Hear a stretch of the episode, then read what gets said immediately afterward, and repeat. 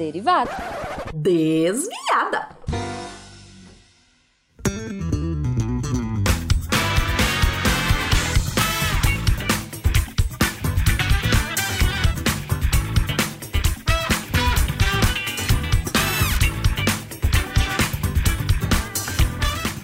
Desviada. Bom horário, pessoal! Aqui é a Debbie Cabral, editora do portal e atualmente a desviada responsável pela leitura de e-mails e comentários nos posts. Vamos começar hoje pelo Speed News. Vou começar com o spin do Tarek 997. As medidas de segurança para a reabertura do comércio realmente funcionam? A gente teve um comentário do Guilherme Dinenbeer. Dinenbeer. Dinenbeer. Guilherme, no próximo você me diz como pronuncia seu sobrenome. Oi, Tarek! Não sei se alguém parou para correlacionar. Se sim, perdão pelo vacilo. Por estarmos no inverno, já temos uma propensão maior para a transmissão de doenças respiratórias, já que as pessoas vão preferir ambientes fechados naturalmente. Enquanto que no verão, esses ambientes tendem a estar mais ventilados ou ao ar livre, que é a situação atual dos Estados Unidos e toda a galera da parte de cima da linha do Equador. Faltou também comentar sobre o uso indiscriminado e exagerado de álcool gel barra sabonete bactericida. No mais, acho que você matou toda a charada no tocante da falsa sensação de segurança. É, gostei muito do comentário do Guilherme, mas Guilherme, não peça perdão pelo vacilo de só se alguém já falou sobre isso, né? Por favor, a ideia é exatamente essa: que a gente inspire a reflexão e não interessa se outras pessoas já fizeram isso. Vamos pro próximo. Spin 994, da Camila Esperança, uh, nossa astrônoma maravilhosa. Novos estudos sobre a formação da Lua. Uh, o Hélio Neto comentou: Camila, ouvindo a bela explanação sobre as diferentes hipóteses da formação da Lua, me apareceu uma dúvida. Sempre tive na minha cabeça que o processo de oxidação do ferro na Terra primordial foi majoritariamente resultado da produção de oxigênio por atividade biológica, principalmente fotossíntese no mar. Então, primeiro, o processo de oxidação ocorre na formação de estrelas barra planetas em quantidade significativa para explicar a massa de ferro oxidado na Terra sem ação biológica? Se não, essa não seria uma explicação para a diferença entre o pouco ferro oxidado na Lua e o muito ferro oxidado na Terra? Visto que a vida teria que ser, ter surgido após a trombada com Teia? Obrigado e parabéns pelo trabalho. Eu pedi para a Camila gravar uma, uma explicaçãozinha, porque né, ia ser muito difícil para eu falar. Então vamos ver se a gente consegue aqui ouvir a Camila. É, eu vou dividir a pergunta do Hélio em algumas partes. Primeiro, ele pergunta é, se o processo de oxidação ocorre na, nas estrelas em quantidade significativa para explicar a massa de ferro oxidado na Terra sem ação biológica. É, não, a gente precisa da ação biológica na Terra para explicar essa quantidade de oxidação. Mas existem sim outros processos que levam à oxidação. Só que a ação biológica na Terra foi em tanta quantidade que explica a oxidação da atmosfera, por exemplo. Você só explica a oxidação da atmosfera na Terra com a presença de fatores biológicos. Isso é uma coisa. Aí ele fala: essa não seria a explicação para a diferença entre pouco ferro oxidado na Lua e muito ferro oxidado na Terra? Eu acho que aqui é, teve uma pequena confusão que eu vou explicar. Em geral, a Terra tem mais ferro oxidado do que a Lua. Isso é explicado porque a Lua foi formada pelas partes mais superficiais da Terra. As partes mais superficiais da Terra, elas não são tão ricas em metais. Então você explica a formação da Lua a partir dessas partes superficiais da Terra. Isso é um ponto. A questão da matéria é que a Lua tem uma concentração de ferro, de metais, maior do que essa parte superficial da Terra. Entendeu? Então, é, de forma geral, a Terra tem mais ferro oxidado que a Lua. Mas o problema levantado nesse estudo é que a Lua tem mais ferro oxidado do que as camadas superficiais da Terra. E hoje a gente entende que a Lua é formada dessas camadas. E uma das possibilidades é que, na verdade, a Lua teria sido formada por camadas um pouco mais profundas do que a gente entende hoje. Entendeu? Então, em resumo, é, na Terra a gente precisa de ações biológicas para explicar a atmosfera oxidada que a gente tem, é, mas isso é principalmente em relação à atmosfera. E E dois é essa parte da metalicidade, porque é uma coisa é comparar a a quantidade, a concentração de ferro da Terra inteira com a Lua. E outra coisa é comparar a concentração de ferro só das camadas mais superficiais com a Lua. Eu acho que isso responde. Se você quiser mais explicações ou se ficou confuso, você me avisa, tá bom? Então, e aí, ficou confuso? Precisa de mais explicação? Ela fez um adendo depois. A oxidação por efeito biológico tem grandes efeitos no oceano e na superfície, mas não tanto em camadas mais profundas. É, Hélio, eu espero que isso tenha respondido a sua pergunta. É, a Camila Fofíssima respondeu aí que uh, a diferença tá, primeiro, nas comparações que você está fazendo, e segundo, que uh, o que foi descoberto é que talvez a Lua tenha vindo de um pedaço mais profundo da Terra e não tão superficial, se eu entendi certo. Bom, enfim, vamos lá. Próximo. Uh, Spin 989, da dupla maravilhinda Felipe Queiroz e Pena. Novas partículas e o potencial da GPT-3. Uh, o Yuri Socher. Uh, Socker. Biki Biki? Bichi Bichi. Yuri, me manda depois como pronuncia seu nome, por favor. Mas é o nome mais lindo que eu já vi na vida. Eu quero chamar. eu vou te chamar só de bichi bichi. Ai, que coisa legal. Enfim, uh, lendo sobre como o modelo foi treinado, tenho a impressão de que a máquina está sempre criando um texto de mentirinha. Não é como se a própria máquina estivesse escrevendo o que ela acha, mas sim escrevendo coisas para que os parágrafos uh, anteriores façam sentido. Se os robôs uh, do futuro seguirem o mesmo caminho do GP3, uma conversa com esse tipo de robô seria equivalente a uma conversa com um ator, quando o robô, robô diz: Pare, estou sofrendo. Na verdade, ele está escolhendo a resposta que mais se encaixa com o personagem naquele contexto. A princípio, acredito que proibir esse tipo de robô que, que esse tipo de robô sofra faz tanto sentido quanto proibir histórias tristes. Uma coisa interessante dessa maneira de criar uma IA é que fica fácil implementar as leis da robótica. É, adorei o comentário do Yuri. O Pena ficou sem tempo, não conseguiu responder, mas disse que vai responder aí para você depois, tá bom, Yuri? É, vamos para o SciCast! A gente teve o SciCast 386, a tentativa de conquista de Marte. Tiveram vários comentários e como eu falei, hoje a gente tá com muita coisa, então eu vou pular alguns. Se você... Ah, isso é muito legal. Se você falar... Deb, lê por favor! Coloca no comentário. eu vou ler com certeza. Se você não quer que eu leia, coloque Deb, não lê, por favor. porque senão eu vou ler, tá bom? Bom, o Guilherme Dinnebier, de novo, é, colocou um provável diálogo durante a missão Viking.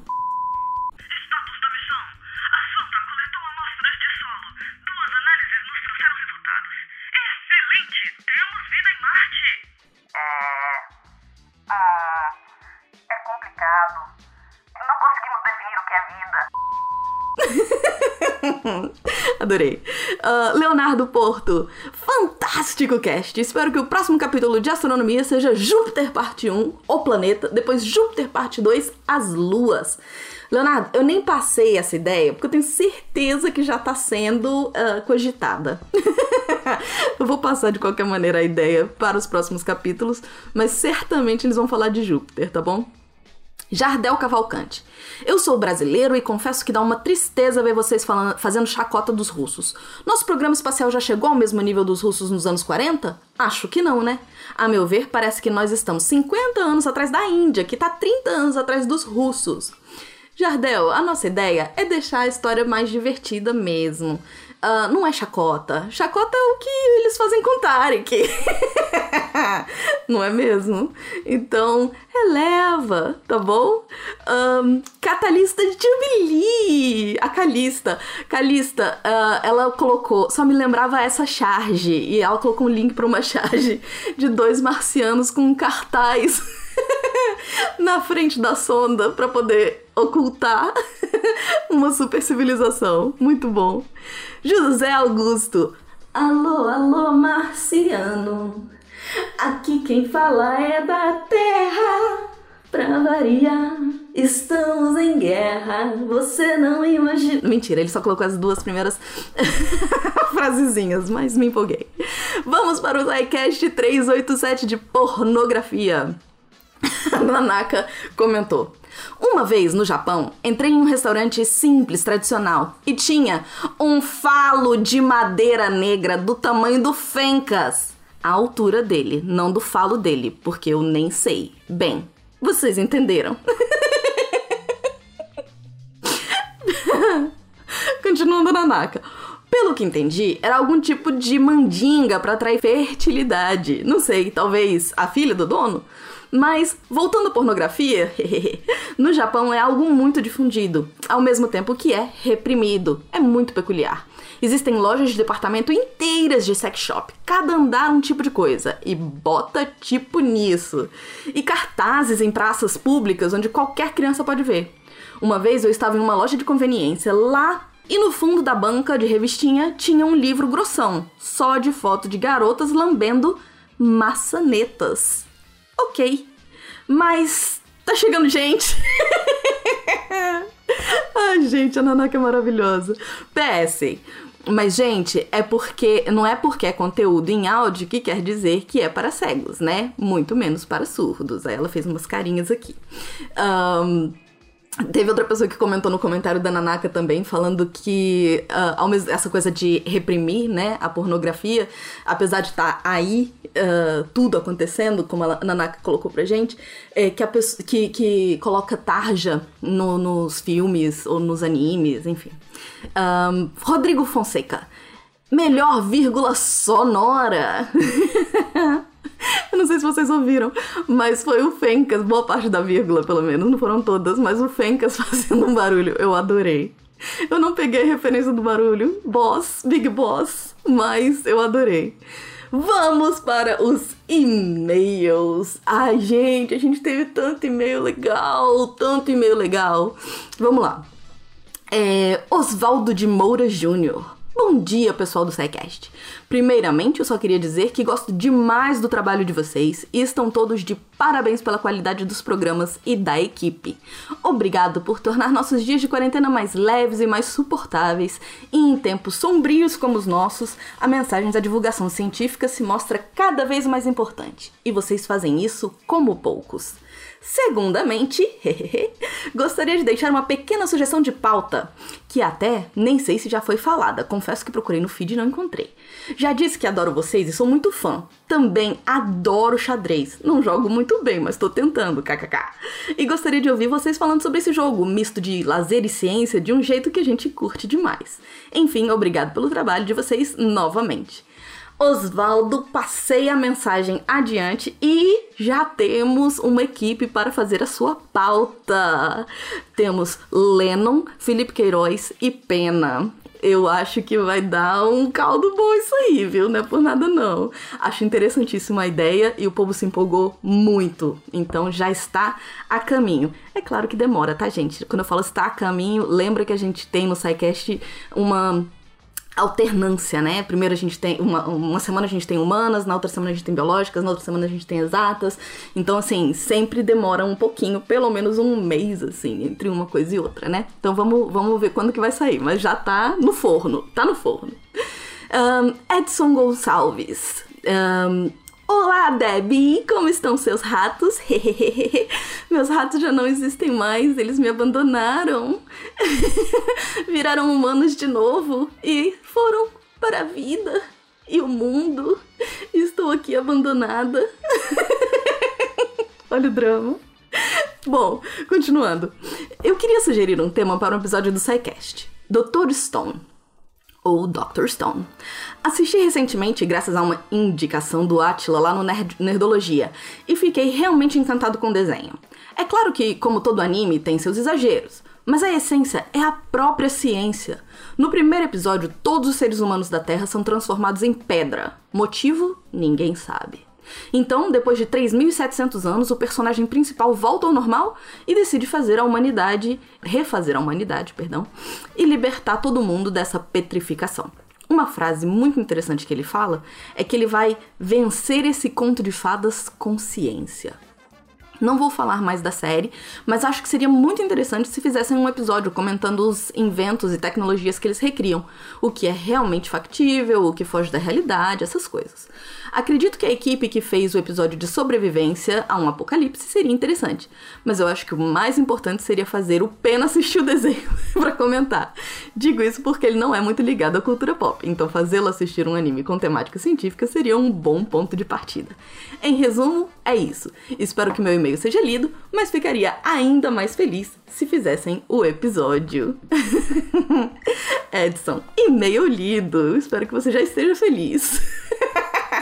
Agora eu vou te deixar mais feliz porque o Pena se empolgou, cara. Ele gostou, ah, gostei, fiquei interessado, vou dar uma olhada. então, existe uma grande chance mesmo de você ter é, alguma coisa aí com o Dr. Stone, beleza? Tomara. Um, Luiz Cerdeira. Uh, olá, meus queridos. Meu nome é Luiz, tenho doutorado em Química e sou professor. Sou um assíduo ouvinte do podcast, mas o que tenho para falar aqui não tem nada a ver com química. no último episódio, que foi o de pornografia nesse caso, ouvi algo que me deixou com um ligeiro desconforto a partir da 1 hora e 5 minutos. Uh, por ser um membro da comunidade LGBTQIA, ouvi a enunciação de conceitos equivocados sobre a sigla. Uh, me coloca na posição de vir aqui e apontar algumas correções. Quando foi citada a ascensão de arti artistas trans ou travestis, os exemplos dados foram Pablo Vittar e Gloria Groove, que não são artistas trans, são drag queens, homens gays cisgêneros que, vestem de, que se vestem de mulher para uma performance artística, que pode durar poucas horas ou minutos. Já trans é um individual que se enxerga em um gênero diferente ao que foi atribuído quando nasceu, o que não é o caso dos artistas citados no podcast enquanto travesti é uma expressão de gênero transfeminino culturalmente típico da América Latina. A diferença parece muito sutil, mas a falta dessa diferenciação abre portas para comentários preconceituosos que colocam toda uma comunidade dentro de um mesmo saco e que a gente vê na internet. Como ocorreu com as críticas à recente propaganda de Dia dos Pais Natura, onde compararam Latam e Miranda Pablo Vittar e possibilidade de gravidez, sendo que elas nem pertencem à mesma legenda dentro da sigla. Ótimos exemplos de artistas trans seriam a fanqueira Pepita e a cartunista Laerte Coutinho. Por isso, eu peço gentilmente que essa retificação seja realizada na próxima leitura de e-mails. Um grande abraço, adoro o conteúdo de vocês. Luiz, eu amei o seu e-mail, porque eu também pensei nisso na hora que eu ouvi, sabia? É, eu falo o tempo todo que aparece alguma coisa nesse sentido aqui na leitura de e-mails, que a gente tá numa desconstrução constante, né? E entender essa reconstrução, uh, esses outros olhares, essas outras identidades, essas outras identificações, não é fácil para todo mundo. Então, assim, peço mil desculpas pelo equívoco mesmo. Fiquei muito feliz de você poder trazer isso pra gente, e inclusive com os exemplos. Nossa, a Laerte é incrível e pioneiríssima, né? Então, assim, teria sido um exemplo perfeito e que você trouxe aqui pra gente agora. A fanqueira Pepita, eu confesso que eu não conheço, mas a Laerte é incrível. Então, lido, corrigido, retificado, aliás, e um beijo no seu coração, Luiz. Um, Lucas Botura. Quero começar esse e-mail agradecendo a existência do SciCast. Foi ele que me apresentou o mundo dos podcasts e desde 2016 acompanho o trabalho de vocês. Hoje, inclusive, sou um patrono. Aí foi meu, tá, gente? Mas bom, vou ao assunto do qual, o qual motivou a escrita desse e-mail. Sempre admirei pessoas inteligentes, inclusive sempre fui considerado assim no tempo de escola pública, e creio que isso veio atrapalhar, a me atrapalhar Sempre fui bem nas provas, sem mesmo estudar. E foi assim até o término da minha graduação em engenharia me mecânica. Não tenho o hábito de estudar, e hoje vejo como isso me faz falta. Então gostaria de luz sobre isso. Por onde começar? Como começar? E coisas do tipo. E não quero me limitar apenas a estudar assuntos para concurso. Gostaria de ter a capacidade de aprender coisas para a vida mesmo. Aprender a resolver problemas do trabalho de uma maneira mais técnica e, quem sabe, um dia poder contribuir para o portal. Bom, não sei se fui muito claro com a minha situação. Espero que sim. e fico no aguardo. Mais uma vez, obrigado por fazerem este trabalho maravilhoso. Wonderful. Eu adoro essas pessoas agora inventando em cima do Maravilha Incrível. Ah, bom, Lucas, eu pensei em responder ao seu e-mail sozinha, né? Só eu falando aqui, como sempre. É, só que eu queria ver o que outras pessoas teriam pra dizer sobre isso, né? Então eu botei no grupo do, do, do SciCast e pedi para algumas pessoas falarem o que, que elas achavam que seria interessante. Eu vou ler o do Pena pra você e vamos ver aqui. Aprender a aprender é um conhecimento que precisa ser aprisionado. Entre parênteses, desculpa a brincadeira com as palavras. Em algum momento. Cada um precisa descobrir a forma que funciona bem pra si. Hoje, o conhecimento está amplamente distribuído e dá pra você seguir por muitos caminhos. Então ele colocou alguns exemplos. Livros é o jeito mais tradicional de ganhar conhecimento se você tem acesso a uma biblioteca ou, nas versões eletrônicas, à internet. Nunca os livros foram tão acessíveis na história da humanidade. Pense no tema da sua curiosidade, pergunte ou pesquise quais títulos são boas referências no assunto e vá atrás dessas leituras. Outra opção, Wikipedia. Eu sou um grande fã da Wikipedia. O fato de permitir que qualquer um escreva ali não é um problema, pelo contrário, é o que faz da Wikipedia tão poderosa. O conhecimento pode ser rapidamente atualizado e corrigido. É um conhecimento vivo. As enciclopédias tradicionais apresentam maior densidade de erros que a Wiki. Claro que você tem que ler tudo ali com um olhar crítico, mas isso vale para qualquer texto, não é porque foi publicado que transforma algo em verdadeiro. Todas as afirmações precisam ter referência. Clique nelas. Eu costumo começar uma pesquisa sobre um tema na Wikipedia, geralmente em inglês, porque costuma ter mais revisões e a chance de erros é menor.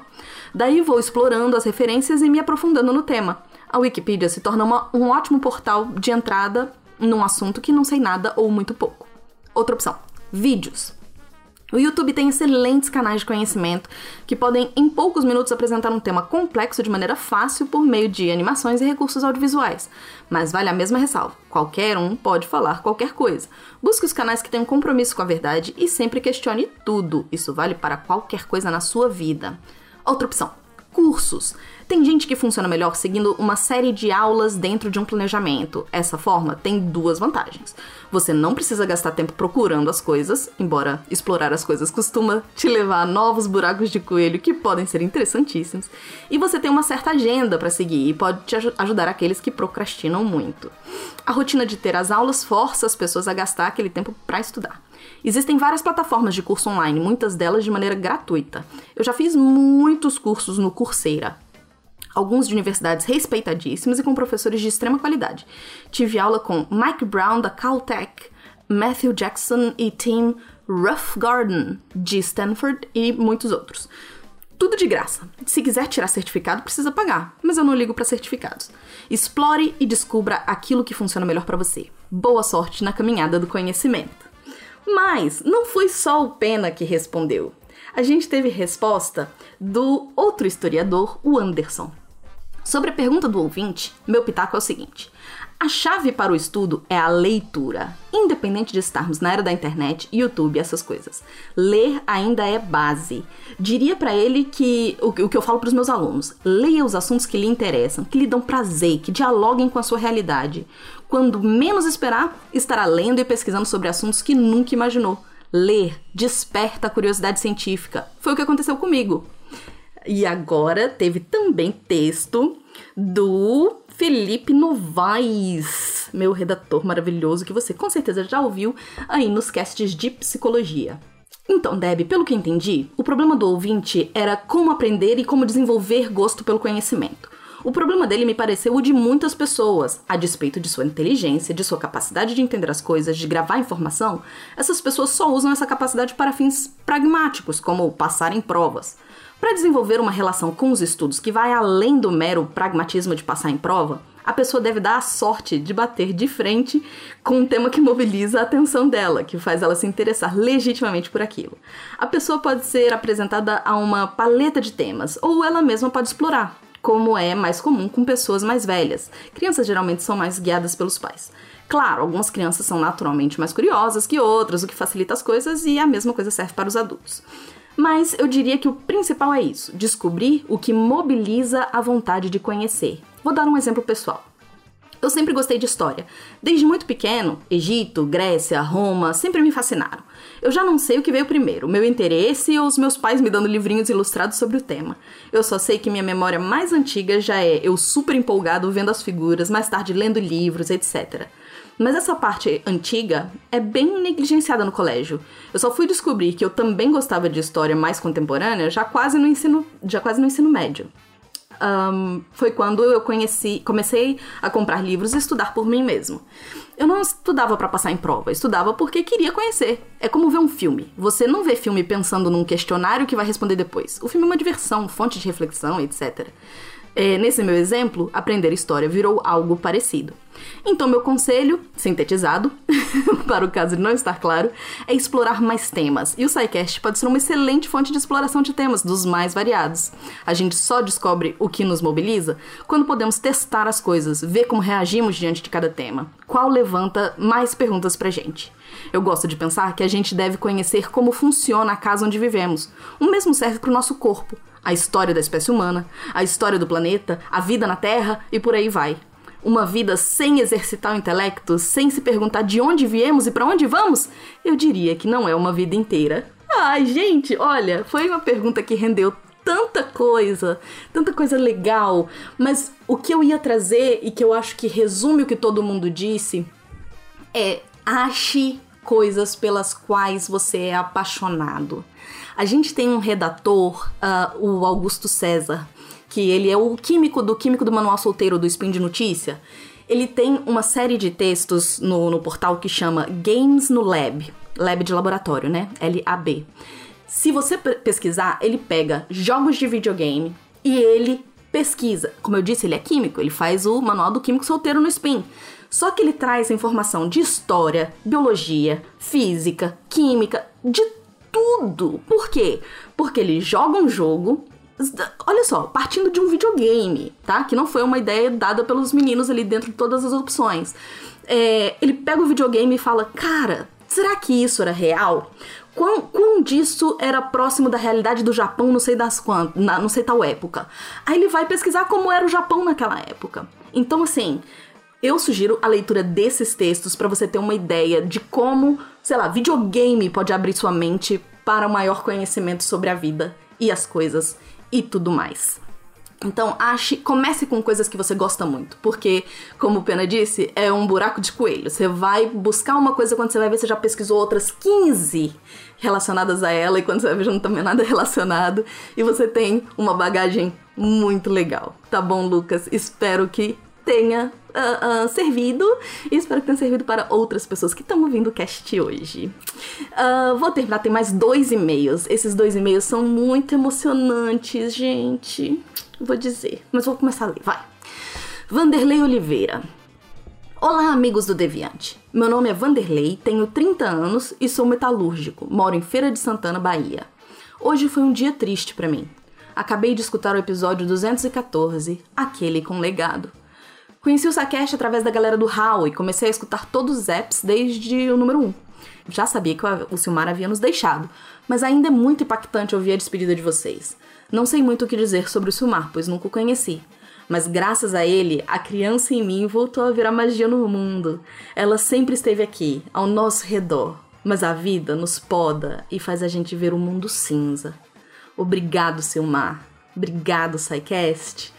Obrigado por me mostrarem além do que eu sonhei viver, em ver. Obrigado por mostrar a ciência e que ela é sempre, divert... sempre foi divertida. Aí ele coloca um, uma citação. Se eu vi mais longe, foi por estar sobre ombros de gigantes. Gente, meu olho enche de lágrima quando eu leio esse e-mail. Muito, muito, muito obrigado, Vanderlei, do fundo do meu coração. Ah, Fernando Rodrigo, Boa tarde, aves deviantes! E aí, galera do SciCast? Resolvi contar minha história para vocês porque vocês mudaram a minha vida de verdade. Me chamo Fernando Rodrigo de Barros, nome de vilão de novela mexicana. Tenho 36 anos e desde muito pequeno sonhava em ser professor de história ou geografia. Mas a vida nos leva a conhecer outras coisas e situações e acabei rumando para outra área. Hoje sou bacharel em psicologia e conheci o SciCast há uns seis meses, pesquisando sobre política por conta de um grupo de WhatsApp que eu tenho com uns amigos onde discutimos de forma muito sadia, kkkk, política e o governo e tals. O primeiro programa que eu ouvi foi o dos ismos e me apaixonei pela forma como vocês ensinam, de verdade. Vocês mudaram a minha vida depois disso. Sério. Eu sofri um pequeno viés na minha carreira em 2018 e não consegui mais me recolocar como psicólogo. E como precisamos pagar as contas que a vida nos dá, fui para a indústria. E aí as coisas foram indo e estou nessa área até hoje. Depois de conhecer vocês, comecei a baixar outros programas e redescobri a minha paixão antiga sobre história. Hoje eu trabalho à noite, 12 horas, e cara, vocês são a alegria das minhas noites. Meu chefe que não desconfie disso, porque não pode ouvir nada lá. Coloca o fone debaixo do protetor auricular de concha. Devorei os programas de história e aí comecei os de astronomia, física, os biográficos, e quando eu vi eu tava ouvindo em formato de maratona. Aí veio o RP Guacha, Fronteiras no Tempo, e cara, me tornei um cara até chato, porque falo de vocês o tempo para todo mundo. Com a redescoberta da paixão pela história, comecei uma complementação pedagógica, e no ano que vem espero estar dentro da sala de aula usando o Civ 6 para explicar história pra molecada. Uh, digo que vocês mudaram a minha vida porque eu tenho certeza que estava estagnado na minha vida. E talvez ficasse no meu emprego atual para sempre, desmotivado e não sendo feliz. E agora vislumbro muitas coisas diferentes na minha vida por causa de vocês. Ouço suas vozes como se fossem pessoas próximas da minha vida, já que ouço todas as noites. Fencas, Guaxa, Jujuba, Pena, Dani, Spengler, não sei se escreve assim, Barbado, todos os outros e até o Tarek. Muito obrigada por levarem todo esse conhecimento a mais pessoas e por mudarem vidas como vocês mudaram a minha. Thanks de verdade. Observação, estou me organizando, espero virar patrono logo. Observação 2, sei que não é aqui o lugar para dizer isso, mas deveria ir lá no RPG Guacha para dizer isso. Mas vou aproveitar e dizer aqui. Nunca joguei RPG, mas sempre fui fascinado pelo jogo. Vai entender, né? E Guacha, sério, o especial de Natal da Coreia do Norte da RP Guacha foi uma das coisas mais engraçadas que eu já ouvi na vida. Só de lembrar o Fengas xingando a Jujuba e o outro cara, eu me racho de rir, de verdade. Você é demais. E os episódios do Corvo e Eu Beijei uma Garota são incríveis. Para finalizar, Guacha, por favor, coloque a Isa e o Fencas em mais episódios juntos, porque eles brigando porque ela quer matar todo mundo e ele não quer matar ninguém é muito legal. Me dê sua força, madruguinha! Guacha, você não existe! Valeu, galera! E saibam que eu sou super, ultra, mega fã de vocês! E é com esse alto astral maravilhoso que eu termino o cast de hoje. Se você quer entrar em contato com a gente por e-mail, manda para contato@saicast.com.br Continue interagindo com a gente nos posts e seria muito legal, tanto no e-mail quanto nos posts, que vocês fizessem essa observaçãozinha. Deb, lê! Se vocês fizerem questão de eu ler seu, seu comentário aqui. Ou, Deb, lê não, tá? É só pra cá, tá? Pra poder eu saber se eu posso ler ou não os comentários de vocês aqui, tá bom? Um beijo e até a próxima!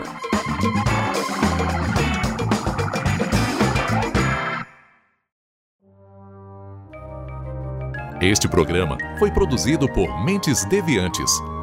deviante.com.br.